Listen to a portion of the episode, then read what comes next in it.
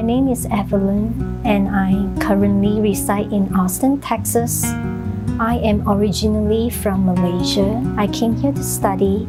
I used to live in Arkansas before I moved to Austin, Texas. I remember that my family used to spend a lot of time uh, seeking different gods um, for peace, health, and wealth, but mostly prosperity. As the oldest um, in the family of a fervent Buddhist family, carrying my family beliefs was not only their expectations of me, but has also become my duty and responsibility for the family.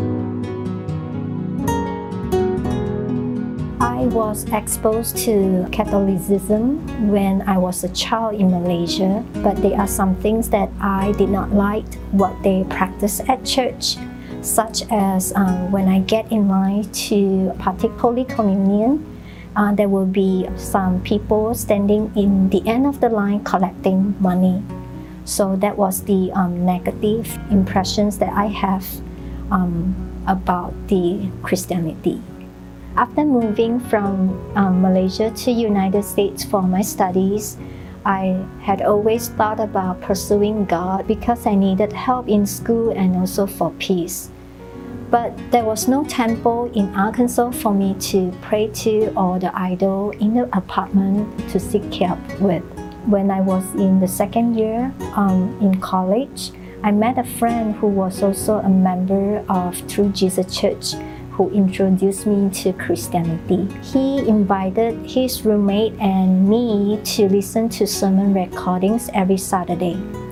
That was the first time I was exposed to reading the Bible and also the truth about God.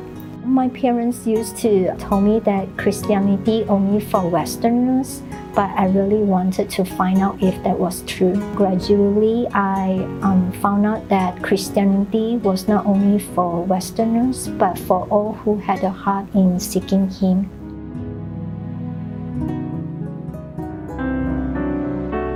After my graduation, I decided to move to New Jersey to continue to seek the truth there while looking for a job while I was attending the weekly services at the True Jesus Church in Elizabeth, after time the sermons and prayer in Holy Spirit moved me. I had never understood what it meant to pray in the Holy Spirit until I came to Elizabeth Church. Before, I could only imagine what it was like praying in the Holy Spirit according to Acts. When I pray with the congregation, I felt spiritually uplifted peaceful, and all my worries got lighter.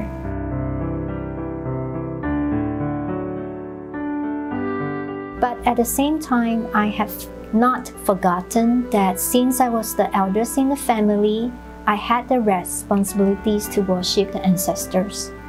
If I were to convert to Christianity, I had to make sure that the God in True Jesus Church was the true one because I risked ruining my relationship with my family if I converted. I knew I needed some sort of sign to help me to decide one of the biggest life changing decisions in my life.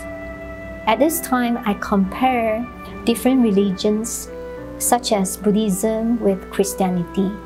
I became certain that idols cannot be the true God if the idols were handmade by the people to worship. However, one thing that I was sure of while I was true seeking at Elizabeth Church, I was drawn by the power of the Holy Spirit. So I decided to fast and pray, asking God to reveal the truth to me. I prayed to God to help my unbelief, as I was willing to submit to Him if He was willing to let me experience Him. So I started to fast every morning on weekdays.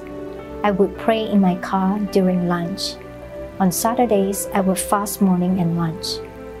After three months, there was a church seminar at Elizabeth Church. I continued to fast and pray, asking God to reveal the truth to me.